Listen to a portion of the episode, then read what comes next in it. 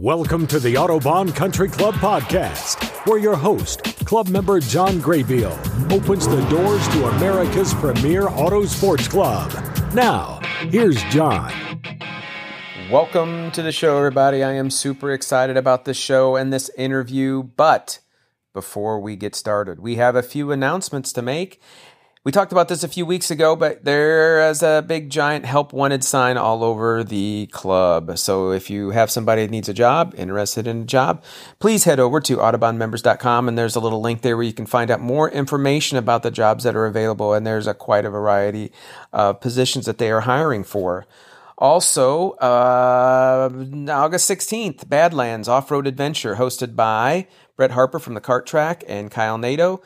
And uh, it is a uh, off-road course, off-road area, you might say. It happens to be just east of my house, just across the border in Indiana. I live down oh, an hour and a half or so down between Bloomington and Champaign. You just head down seventy-four across the border in, into Indiana. That's going to be super exciting. Ladies' Day is back, August fourteenth.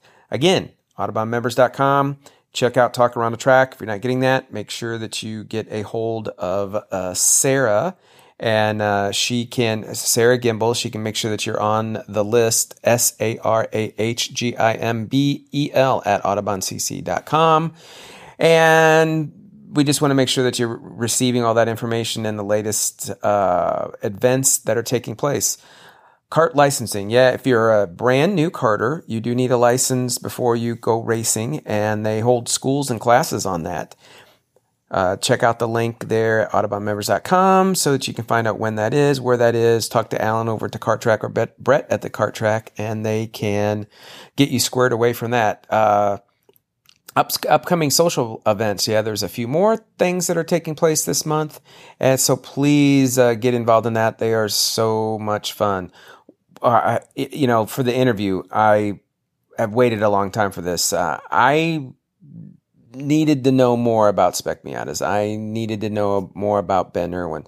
I needed to know the history of how they got started, where they came from, and some other things that I hadn't even thought about that I didn't know I didn't know. Well, this show is, uh, well, we got a lot of information on it. So Ben Merwin, he's a new member of the club, and he is also the owner of Advanced Motorsports. They are also brand new to the club, the newest race shop, which brings our race shops to four. Come through the registration desk, turn right, and you head over to the north side of the track, and you can find their shop over there. We talk endlessly about Miatas, as you can imagine. Uh, their shop is, uh, specializes in racing, and one of the things they specialize in is racing Miatas.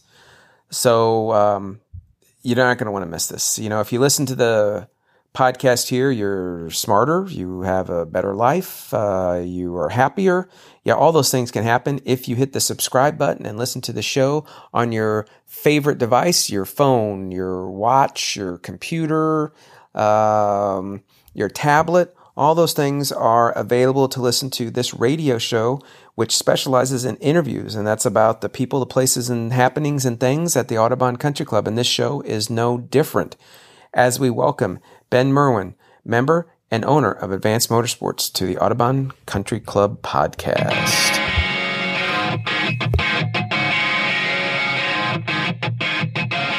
Welcome to the Autobahn Country Club podcast. I'm your host, John Graybeal, joined today with Ben Merwin. Yep. And from Advanced Autosports. That is me. Thanks so much for being on the show. Are a legend, right? Sure. A legend in uh, uh, Spec Miata and racing and everything else, uh, but there's no better place to start than the beginning. So how did you end up at the Autobahn Country Club podcast here on July sixteenth, a Full Track Friday? Um, yeah, so there's kind of two beginnings to the story. Um I guess I'll start all the way at the beginning. Um, Advanced Autosports has been in business for twenty-three years. Um, it was started by my late father-in-law. Um, he actually originally started uh, the business with Trans Am Racing. Um, he owned a Mac Tools franchise and uh, started meeting different shops and different people that had race cars in the Chicago suburbs. Um, started helping wrench on the weekends and had a bunch of guys that bought all of the former uh, Ford Roush um, Mustangs that were running Trans Am to kind of continue pro racing them in Grand Am in the late nineties. Uh, so he, you know, sold his business, quit his job, and was their crew chief. Um, and that's kind of how it started, out of his garage at home in Lake Zurich. Um, after about two years, he rented a space um, right off Route twelve again in Lake Zurich. And then in two thousand five, uh, bought the building that we're currently in out in Beloit. Um, ironically, I've been around since the beginning of the business. Uh, my wife and I started dating shortly after high school, about six months after he'd started the business, but I went a totally different direction um, and actually graduated from college with a math and computer science degree um, and then worked as a superintendent in the construction industry. Um, back when the money was really good and everybody was buying houses, um, and then in two thousand eight when the housing market crashed, um, I didn't know what I was going to do. Um You know, wasn't like I could find another job. The whole industry was devastated. And Dave called me up and said, my business is growing and I've been meaning to talk to you for a while about coming to work for me. And that's kind of how I entered the picture. Um, so I feel very blessed that I got to, you know, be mentored by him and learn the ins and outs of being in the racing business for the first, you know, twelve years um, until he passed away of cancer about two and a half years ago. Um So that's kind of the, the quick abridged version. Uh, he built one of the first Spec Miatas in the country for himself because he couldn't afford to race Trans Am cars. Uh, and one car turned into five, turned into ten. Um, and currently, you know, we have a stable of about sixty cars that we take care of. So it's just kind of organically grown over the last, you know, fifteen years as the class has grown. So, yeah, that Spec Miata I saw this weekend, right? The very first Spec Miata he built is still actually up and running? It is. It is. Every time, the car's been bought and sold like three or four times, and every time we sell the car, uh, we always got first right of refusal to buy it back.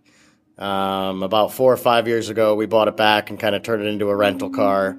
Um, you know, it's nothing special. It's just another Spec Miata, um, but it has survived the uh, the time. So, yeah. That is amazing. So, so when was the first year of Spec Miata racing? Um, first you know? year of Spec Miata, that probably would have been like two thousand, two thousand one, somewhere around there. Most of those cars started as I T A cars. Um, What's that? What's I T A? Uh, it's uh, just touring cars, so oh. It'd be, you know, other small bore production cars. In S C C A racing. In S C C A, S C C A correct. Racing, there's a... Uh, so Sports Club Car of America Racing, there's a division that's T A uh, I T A, so it's I T A. Im- improved touring, so improved touring, touring cars that are modified slightly. Um, yeah, most of those cars ran as I T A cars, and be- the Miata became the kind of dominant car in I T A. Um, and then a number of people got together and said, we should turn this into its own class. Um You know, and Dave was on the rules committee and helped write some of the rules. And at the time, um, it's amazing how we've deviated from that a little bit. But at the time, the idea was put a cage in it, put a suspension kit on it, and go race it. Mm-hmm. Um, and really try and be the, the most affordable kind of entry-level way to get into competitive road racing.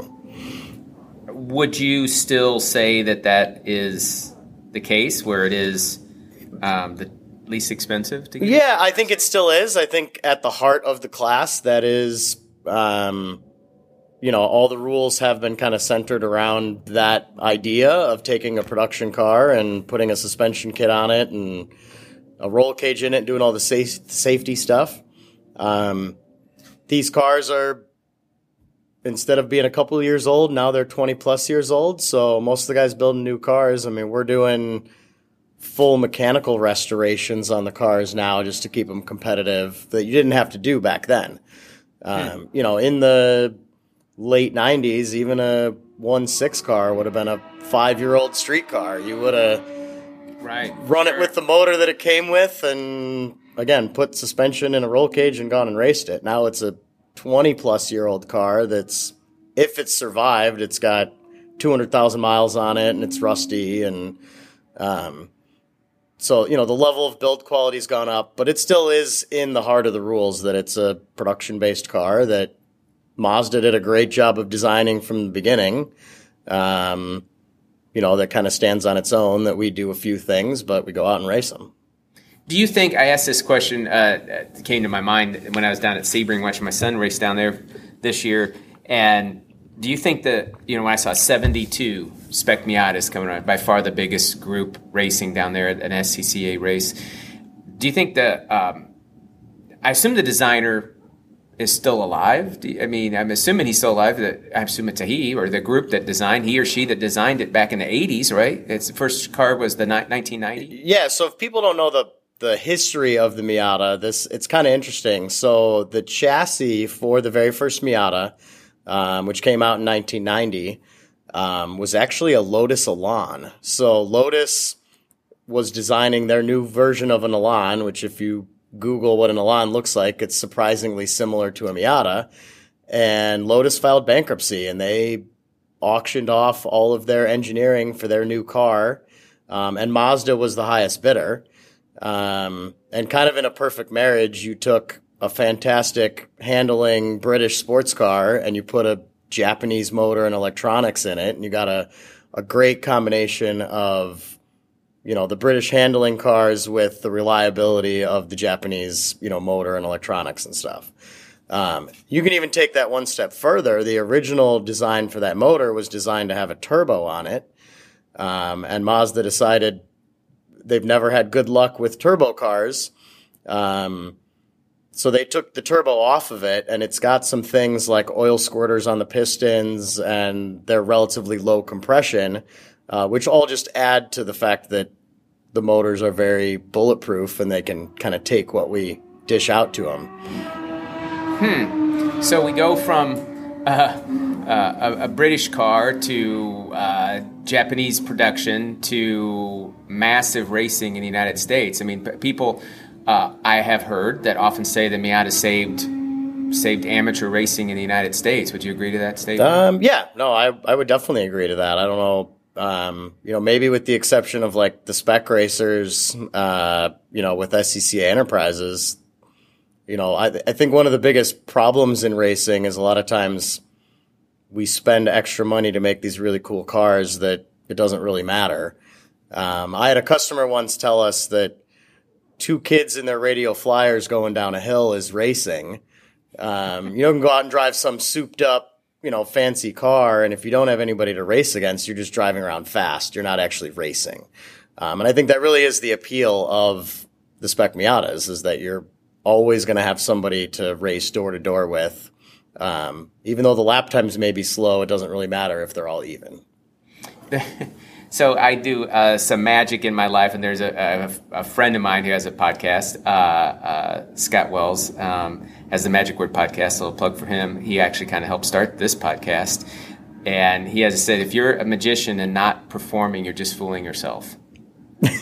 And so I guess that equates to what you just said. If you're if you're a race car driver and only drive only driving yourself, I guess you're not ready. I, I, I could come up with some cool little saying. Yeah, that, right? Yeah. I mean, when Dave, when Dave started the business, you know, and he was racing himself, he ran a um, F production Mustang. It was a four-cylinder notchback. Uh, it was an eighty-seven Mustang, um, and he he said there were, you know, whole seasons where he never really had anybody to race against, and he'd win a championship at the end of the year, and it was kind of, you know, meaningless.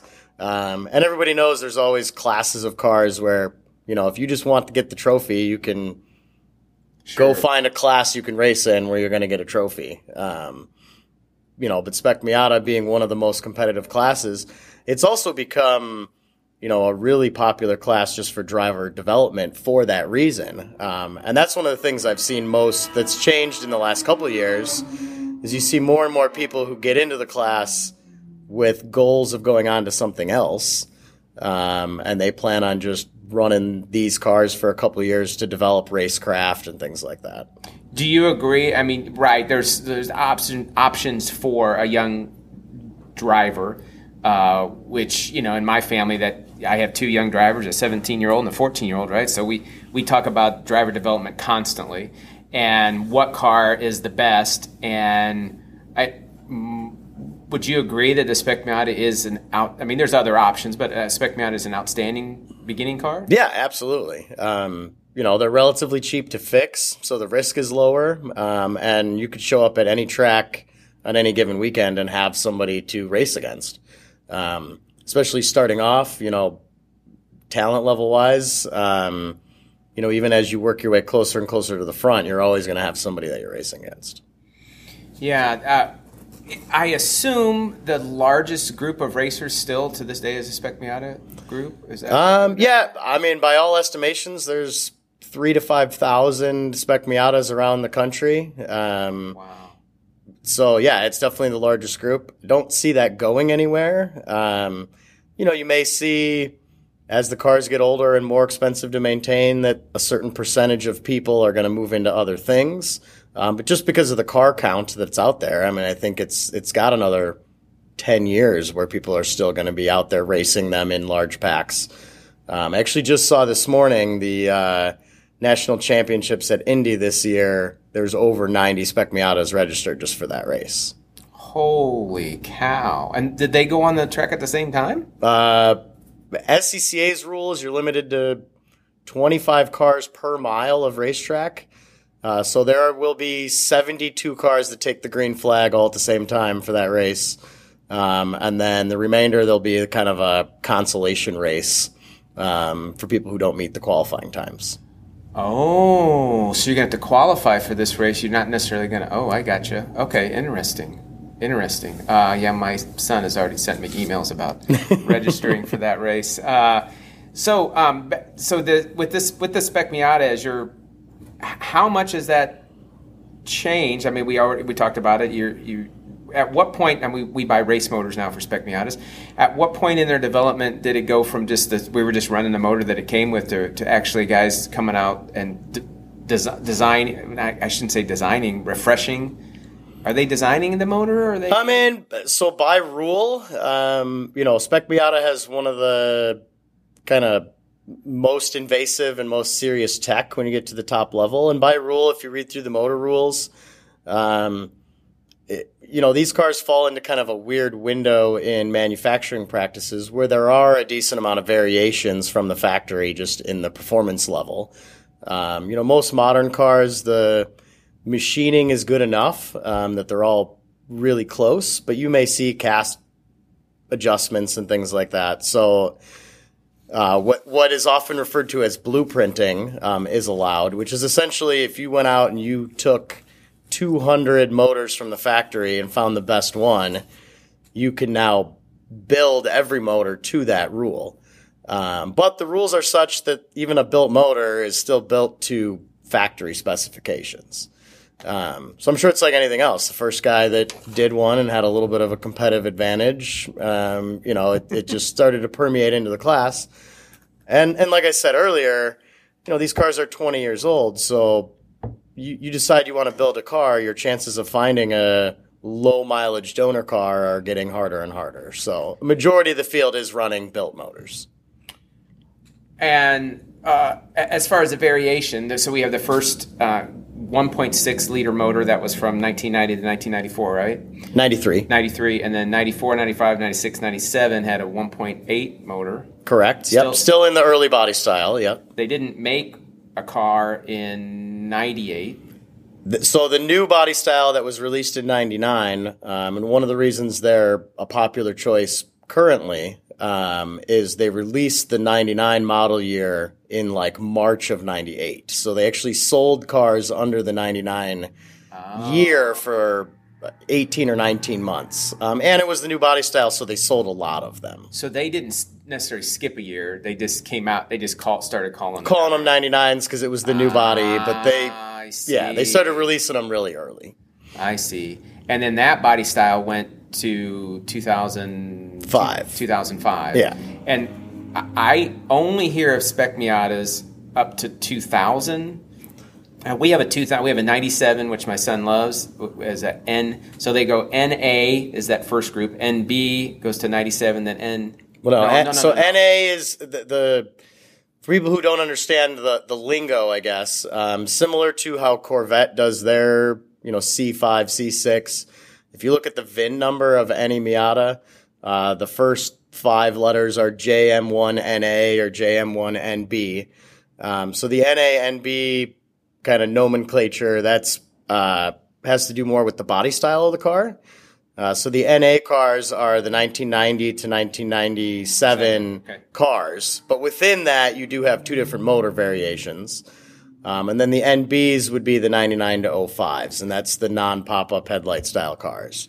Which, uh, among kids, just to let everybody know, seventeen-year-old kids think pop-up headlights are the coolest thing in the world. Maybe automatic retractable seatbelts will be cool again, too, from the from the eighties. I don't know. I love it. Um, so I see – so like I said, we, we see ninety-nine, mostly Spec Miatas are ninety-nines. Um, two thousands, we own a two thousand also uh, as a Spec Spec Miata. I've never seen a oh one, two, three, four, five. So the oh one to oh fives is what's often referred to as the, the V V T car. Um, so that's variable valve timing. Um, so body style is real similar. Uh, they did like a bumper facelift, so the headlights and front bumper look a little bit different. Um, but otherwise, they do look identical. Um, and they had a variable intake cam. Um, and all these cars with all the different versions run at different weights with different restrictor plates, so they should all be competitive amongst each other, um, at least on paper. Uh, up to two thousand one and over, they have the restrictor. So the oh one to oh fives have a different size restrictor plate than even the ninety-nines and two thousands. Oh, I yeah. see. I see. I see. And so, then and then up to, so now there's a new uh, Spec Miata division called Spec M X five, right? Correct. That's, yep. That's where I, mean, I would love to see there's, what, sixty, seventy Miatas here at the Autobahn Country Club. I'd love to see everybody say, okay, well, we'll, we'll buy a brand. Let's all upgrade because, we're again, we're it's a thirty-year-old car, right? So, Ma- yeah, so Mazda, you know, d- did some development on a new class um, that they're calling Spec M X five, and that's the what they would call the N C car. Uh, so that'd be the oh six to twenty fifteen cars. Um In the Midwest, this is the first season where they're running races with those cars. Uh, last weekend, we had a race at Road America with twelve cars. Um, so that would be the N C body. And then the N D, which is the one that's still in production, that would be the you know twenty sixteen and newer cars. That's what they run in the Global M X five Cup series, which is now part of IMSA. So you can stay in the, the Miata family and kind of work your way all the way up to, you know, pro-level racing. Um, obviously, the cars are different with the different generations, but... Yeah, and the new... and it's, okay, so this weekend, uh, I was standing around a ten-year-old young man, and I said, hey, what's that car? He says, oh, that's a Cup car. And I said, I don't, I, I don't have any idea what that means, but he knew and then rode his bike away from me after he told me that. So a, a Cup car, a Cup car is just something that's in a division where you win a Cup. Um, like the Hudson Hornet? No, yeah, kind of. So so the the full name would be the Global M X five Cup. Um, so there's a whole pro-level racing series. Uh, last year they were affiliated with IndyCar. This year they switched over to being part of IMSA. Uh, so they're one of the support series races that travels and runs at all the IMSA weekends. Um, and those are all twenty sixteen or newer Miatas. They all race against each other. Um, do they have to be a factory-built car? For they that? They do. For that particular series, they're all built by one shop. Uh, it's actually Fliss Performance. Um, they're out of Daytona. Uh, it's actually the same owner as Spirit of Daytona that's done a lot of pro-level builds. Um, so if you want to run that pro series, you buy the car turnkey from them, um, you know, and go run it in the pro series. Uh, there are a number of people who've bought those pro cars Uh, to run in club racing or run at Autobahn. Um, in S C C A, that would run as a, a Touring three or a T three car, um, but it really is geared towards, you know, everything being the same for that Pro Series. And uh, to give the listeners an idea, so I bought my first Spec Miata. Uh, very fortunate that I scoured the countryside for it, and I bought it for six thousand dollars. And that's the one my son will not let go of now. I got to tell you. There is a lot of uh, additions that we have made. I mean, a- again, that was once we got it here, we you know put it back to a Spec Miata type thing, but it was a built race car. So pretty lucky. We go all the way up the spectrum to the and Global M X five Cup cars, we're talking one hundred thousand dollars, right? Yeah, they're running a they're running a S A T I F sequential gearbox. By the time you do some wheels and tires, yeah, you're low nineties. Yeah, so, so yeah, quite quite a range of of quote unquote spec Miata spec Miata racing. And do you see that global M- in your business, which we're going to get talk about it? Did you see more people discussing those the cup the the M X the spec M X five division? Is that becoming more popular, you think? Um. Yes and no. It kind of depends on what your goal is for racing. Um, I think Mazda is very committed to grassroots racing, and they do a lot of different programs to entice people to race with a Mazda, um, whether it be parts discounts or uh, contingency payouts. You know, there's a lot of things they do. Um, but just sheerly because of the price point, I think somewhere down the road we will see some of those newer cars running in an Autobahn series or in club racing, maybe not in exactly the same form they're in now. Uh, you know, those cars have only been on the road for a couple years. So I think when you start to see the used car market, um, you know, get more affordable, people will start building those cars into other classes. I know here at Autobahn, um, there's a number of, you know, what we would call N C or N D cars that drive around, whether it be in a G T class or... Uh, you know, people that are starting to experiment with building those cars into a race car, because uh, it is a great platform, um, you know, and, and the rule set is really what dictates how much money you have to put into converting the car. Hmm. Hmm. Interesting. So uh, when is, do, do you remember the first race you went to? First race I went to? So uh, while I was working, uh, you know, construction, and obviously having been around with, with Dave and his daughters and being around racing, uh, my wife and I were actually the co-chiefs of a grid for Midwestern Council.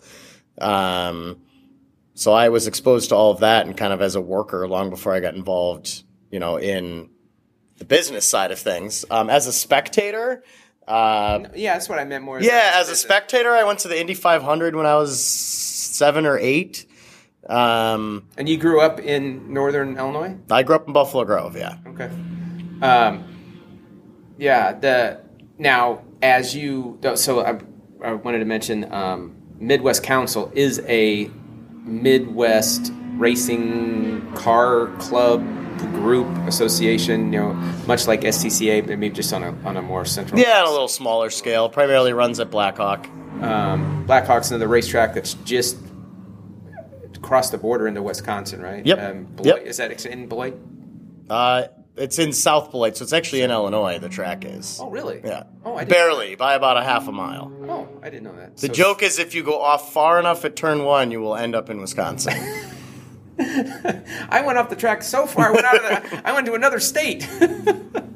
I always joke, I ran a race a couple weeks ago and and uh, a couple months ago or something, and they said, how'd you do? I said, I got fourteenth. I said, oh, that didn't sound too bad. I said, there's only ten cars. You go, oh, that's bad. Yeah, that was bad. So uh, um, I think Midwest Council's actually uh, run here at Autobahn before. I believe they did last year. They did years ago, and I think they're trying to come back, so... Yeah, well, uh, you're a member of the Autobahn here. So when when when is the first time you ever heard about this this racetrack? Now, was it pretty early on when you were? Um, I remember, you know, Dave talking about it. Um, it was right before I had even started working for him. Um, you know, he knew a lot of the people in the racing community, and uh, in, in all honesty, he was kind of skeptical. But you know, his he was privy to some knowledge that they were trying to put this place together, and based on the location, you know, I think he was kind of like unsure whether it would work. Um, you know, we've always kind of had a connection with Autobahn. Um, you know, we've serviced customers' cars who've been down here since the very beginning. Um, obviously, most of the founding members were people involved in the racing community that we knew. Um, you know, we've bought cars and sold cars and just never had a, you know, an on-site or a little more physical presence until recently. Yeah. So let's, uh, I guess let's talk about this. So, so Advanced Autosports, um, Dave Wheeler, who, who started it, you know, has the definitive book, right? What's the name of the book? The, it's the Spec Miatas Constructor's Manual. That's right. The Spec Miatas, which I have. And that was everything that you needed to know. Page, a spiral bound book that has everything in there about you know, the rules and regulations and how to uh, how to get going and set the car up and everything. Um, so you guys were doing that, uh, you know, pretty early on, obviously at the con- inception of this style of racing. Uh, as you develop, you know, cars, what exactly does your business do? I mean, let's start at the beginning. I mean, anybody, I remember talking to, it was very kind when we first started getting into this. I had a nine forty-four to begin with, and I hadn't converted over to the Spec Miata yet. Um, but, I mean, you're a one-stop shop, right? I call you up and I say, I don't know anything about racing. What do I need to do? And then we're in your hands. Yeah, so, I mean, our, our business model is uh, road racing service and prep, um, which is essentially, you know, I'm, I, we're not going to work on your street car, your drag car, but, you know, road racing is our specialty. Um, and there's certain fundamentals that carry over from one class to another. Uh, I would often tell people that, you know, while Spec Miata is our niche, you know, that's not really the business model. Um, you know, if you wanted to go road race a Toyota or a Honda, um, you know, at the end of the day, it's nuts and bolts and some of the same fundamentals about how to set up a car. You know, there's a lot of carryover. Um, one of the things that's made Spec Miata continue to blossom with us and our business is, uh, you know, I carry a fully stocked truck with all the spare parts. Majority of our customers are what we would call arrive and drive customers. So it's guys who leave their cars with us, even if they own it. Um, and we load them up in the semi trucks, take them to the track, uh, service the car for the weekend, um, you know, fix anything that breaks, prep it for the next weekend. Um, if you were trying to get into this on your own and you went out and bought a car, everybody thinks that's the expensive part. Uh, but if you don't already own a pickup truck, you need a truck, and then you need a trailer, and then you need to put spare parts in that trailer so that you don't have to just go home when something breaks. You can spend just as much, if not more, on that. Um, you know, or you can run through us, and, you know, maybe on the per weekend basis, it's a little more expensive, but it takes a while to kind of break back even on that upfront cost. Right, yeah. Tools, know, not to mention just the know-how of, of trying to get it up there. So, yeah, it was, you have a wide variety of things. So I get a car, you know, you you help facilitate in, in maybe, you know, get into races and, and tracks and joining the S C C A. Um, uh, let's talk about your staff for a second. How many people do you have? On the uh, we have seven full-time staff. Seven. Yep. And uh, on a race, or I saw some... We went up to Road America with you guys this weekend, so I saw some guys I'd never seen before. That you yeah, I mean, I have some flying guys I can hire just to help for the weekend. Um, you know, our again, to what we said earlier, these cars are reliable enough. Uh, Dave and I used to joke all the time. Um, with the Miatas, I try and make sure I have at least one crew guy to every three cars. And when he was running Trans Am, they had three crew guys to every one car because um, everything was breaking all the time. So... You know, and that fits into the business model. That's what helps keep the costs affordable, um, you know, that you don't need to have quite the same staff to maintain the cars. You know, if I have twenty cars at the track and I don't have enough staff, there are guys, you know, that I can call in to help just on the weekends. Um, and and so, yeah, so your services from, the from you know, building, maintaining, uh, updating, checking, checking the cars over, uh, and, you know, full... You know, putting new motors in it, transmissions, suspensions, uh, alignments, setups, yeah, everything. Um, in addition to that, you had already mentioned your race prep services. So, uh, Graybeal Racing, we uh, first time we were with you was in Sebring, Florida. Yep. And so you get, you bring a, a semi truck in, and uh, we had our car already there, uh, but you could have brought our car from Illinois down there and had it for us. We ended up keeping our car down there. In, in Florida for the winter. But yeah, you have a tent, you provided food, um, again, walking through all the things necessary to get the car on the, on, on the track, you know, from equipment and gear, you got to get it inspected and all this stuff that I didn't know. Uh, you guys held my hand and and walked walked us through it. Uh, we were lucky enough, we brought uh, Rick Casey Junior, who's one of the coaches here at the track, and he he joined us for that first race, and he was an immense help. I mean, I went into it completely blind, and uh, he was immense um, an immense help in addition to, but we still needed help from you guys. I mean, they're just directing all that stuff. Yeah, there's, you know, I think probably the two biggest obstacles to this sport in general. Uh, the first one is you don't know what you don't know. Um, and there's so many ins and outs between car prep and even just lic- you know, race licensing and yeah, how an event yeah. functions. And there's no real good resource on how all the di- these different organizations function. Um, so sometimes just having kind of a mentor or somebody that can walk you through that process.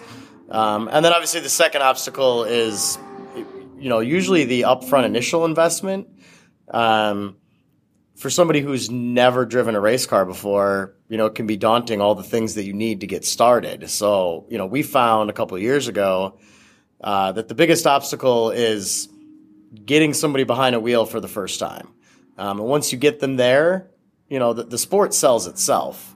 Um, but if you, if you got to go out and buy a truck and a trailer and a car and a suit and a helmet and, um, you know, or join a country club or join join an organization. I mean, you can have hundreds of thousands of dollars shelled out before you ever turn a, a lap on the track. Yeah. Um, so, you know, we really try and make that initial experience as painless as possible, and then the sport sells itself. Yeah, I mean, for I mean, I mean we met one driver there who'd never driven before, and he Uh, showed up uh, at I think your first race down in, for the season was down in Homestead, and he showed up and he rent you can we can rent a car from you. We rent, and I've had a conversation with one guy where you can't rent a race car. Well, you can from Advanced Autosports. Yep. You sure rent a race car, so you just you know get your own helmet and a race suit and a few other things that we just mentioned, and then yeah, the car's ready to go. You just show up and drive the car. Yeah, and we've had a number of people that rent the car a couple times just to make sure this is what they want to do, and then once they're hooked, then they decide I'm going to buy my own car or I'm going to do whatever. Um, or like we said before with development, I've had a number of customers that rent a car for a season or two that have goals of going and racing, you know, higher horsepower Corvettes and Porsches and B M Ws. And they realize that they'd be better off renting a Spec Miata for a year or two and learning some racecraft and then stepping up into, you know, what they ultimately want to be racing. Right. Uh, which brings kind of like your ad, uh, your, uh, expansion from your original shop there in Wisconsin to, you live in Wisconsin now or you live in Illinois now? I live in Illinois. I live in Illinois. Um, so your expansion of your business to a location here. Um, yeah. So, you know, I think as Autobahn has grown, um, you know, the, all of the other service providers that are on site, um, you know, do a great job. They all have fantastic reputations. Um, but I think it got to the point where there was just some space and staff limitations, um, to the point where people were trailering cars up by us to get work done in between race weekends, or if they lost a motor or had an issue, uh, and couldn't get in somewhere else, um, you know, so again, we had a relationship with a lot of customers ahead of time. Um, and our goal was never to come in and be competition from a standpoint of like taking customers away from other shops. It, we already had a customer base, and by opening a location here, we could service those customers, you know, more conveniently, um, for people that are on site or primarily do their racing down at Autobahn. Um, my ultimate goal too, uh, I think it makes you a better racer if you experience other tracks. Um, I'd love to see more people who still, you know, are invested in this community here, uh, that maybe want to go run Sebring uh, or run, you know, all the iconic tracks, Road America or, you know, Mid-Ohio. Um, and we could pick their car up from here and load it on the trailer and take it somewhere else, especially when the club's closed for the winter. Yeah, that yeah, Graybill Racing did that. You know, we wanted to haul our, our camper up there for everybody to stay in our camper at the track at Road America. Our first experience there this last weekend, it was fantastic. It was my favorite track. I haven't driven it yet. It's killing me not to drive these tracks. But, um, yeah, you guys took our car up there. Uh, we got out of the trailer, and it was ready to go, prepped and everything, and we just jumped in, and uh, uh, my son drove it right into the wall. So it was great. That's great. That was the first. And then we fixed it, and then he went faster. And then he, and then you fixed it in um, uh, a couple hours. And you're right, he did go. He went very, very fast by the end of the weekend. He did. It was, it was, uh, it was fantastic. A great, great combination of uh, Uh, it, it was fun. It was a lot. Of, it was a lot of fun up there. I, I mean, I I remember, you know, a little story. So Tom Roberts, who's one of the members down here, we were up at the the June sprints at Road America two or three years ago, um, and he broke a subframe on the test day, uh, and he was parked next to us, and he was getting ready to load his car up and go home. Uh, you know, it was something he either didn't have the the willingness to do an involved enough job like that, or the know-how, or the spare parts, or whatever. Um, and I remember looking at Tom and saying, Tom, it's the June sprints. Like, we can, you know, we can get that fixed. And, uh, you know, one of our crew guys and him laid under the car and changed the subframe and did an alignment at the track, and he was back on track the next morning. Um, you know, I think in a lot of people, there's a big investment in going and running these races. So to just turn around and go home, you already bought a hotel room, you already traveled, you know, you, you kind of need to have the ability to fix the stuff on site. Um, and that's really where we try and shine at the track. Yeah, it was, I mean, I, try, I tried to help. I tried to, you know, I'm, I'm a hands-on guy. I tried to get in uh, your mechanic, Marshall, who took care of that car for us that day, and he did a fantastic job. And he's, no, I got this, I got this. And, and he did. He took a big sledgehammer to quite a few parts, and uh, next thing you know, but I didn't seem to mess the car up. Like I said, nope. you, you put a nice uh, setup and alignment on it, and uh, in a way uh, my son went, and um, uh, we came away from that very... I was very, very happy with our outcome that, that weekend. I was uh, I was pleasantly surprised. Um, so yeah, we can't wait to do it again. Can't wait to do it again. And uh, yeah, so this so normally when the track's not open, racing starts in January. So you haul cars down to um, Homestead first, down by Miami. Is that generally how? It yeah, is every year? Yeah. So you know, in the off season, when the stuff is closed around here, uh, we typically try and do like one big race per month. Um, give people an opportunity to race that, you know, can't do it around here. So in January, it's the first weekend after New Year's. There's uh, S C C A majors at Homestead, um, and then the very next weekend is another S C C A race at Sebring. And just because of the travel time, we try and sell people on the idea of, you know, the transportation costs are less. We stay down there. Uh, so we can bring your car down to Florida for two weeks and do, you know, two different tracks on two back-to-back weekends. Um, so that's kind of how we start the year. In February, uh, we usually go out to COTA, which is another one of those iconic tracks people want to go to. Circuit, Circuit of the Americas. Circuit of the Americas in, in Austin, Austin, Texas. Yep. And then in uh, March, we go to Road Atlanta. Um, and then by April, things are back kicking around the Midwest. So yeah, pretty um, cool. Uh, yeah, it's um, and oh, you got a family too, right? I do. Yes. Yeah. So uh, I have three children: um, ten-year-old daughter, nine-year-old son, and an almost four-year-old son. Um, you know, as, as part of opening the shop down here, you know, we had to become members of Autobahn, which has been great. And uh, now my son is begging me to buy a go-kart for the go-kart track. So um, it, I guess it all comes full circle. Well, I'm your man. I'm your, I'm, I can really help you out with that. Uh, I know those go-karts, in it, it, as long as it's the, the um, Ignite go-kart, I know the ins and outs of it. I know that I can do a perfect setup on it. I can align it for you in my sleep. Uh, anything I can do to help with that, we would we we love go-karting here. It's it's so much fun. So the, the irony of the small world, so because of our close relationship with Mazda, Um, you know, Mazda does a bunch of scholarship opportunities, and uh, every once in a while they come across some of these kids where they want to see their talent on track maybe a little more than they've been able to see. Uh, and one of those kids is Alex Bertinoli, whose dad is the one who runs the go-kart track. Um, so before we were even members, Mazda had contacted me to rent a car that they were going to pay for to put the kid in as like a tryout. Hmm. And, uh, You know, and then came down here and did some go-karting with my son and realized the, the connection. Um, so, it, again, it's a very small world, and, uh, you know, love to see the local kids out there trying to pursue a career in motorsports and see what they can do. Yeah, very cool. Um, so, I, I did one thing. Is I watched your – what's your youngest son's name? Jackson is the young one, yes. Jackson, yeah. I remember him. him uh, you were – you were uh, last weekend uh, talking to a, a race car driver, and he was just climbing all over you like it was a jungle gym. And I remembered But now my son's taller and bigger than me. He's not going to climb all over. He'd smash me if he climbed all over me. But, and I was just watching him climb all over you, and I was just like, man, I miss those. I miss those times. We, so we joke in our family that my older son is going to be the engineer, and the younger son will be the race car driver. But we can't tell them that right now. But based on their personalities, I think that's what will happen. That's kind of the way, way it's uh, leaning. Well, thanks, Ben. Thanks so much for coming on, yeah, on the show. No, thank we, you. Uh, amazing amount of history of the Spec Miata. Uh, I'm sure that that's not all. We'll probably have you on again to dive into some more topics in more detail. But uh, best of luck here with your new endeavor here at the club. Yeah, thank you. We'll talk to you soon. Sounds good.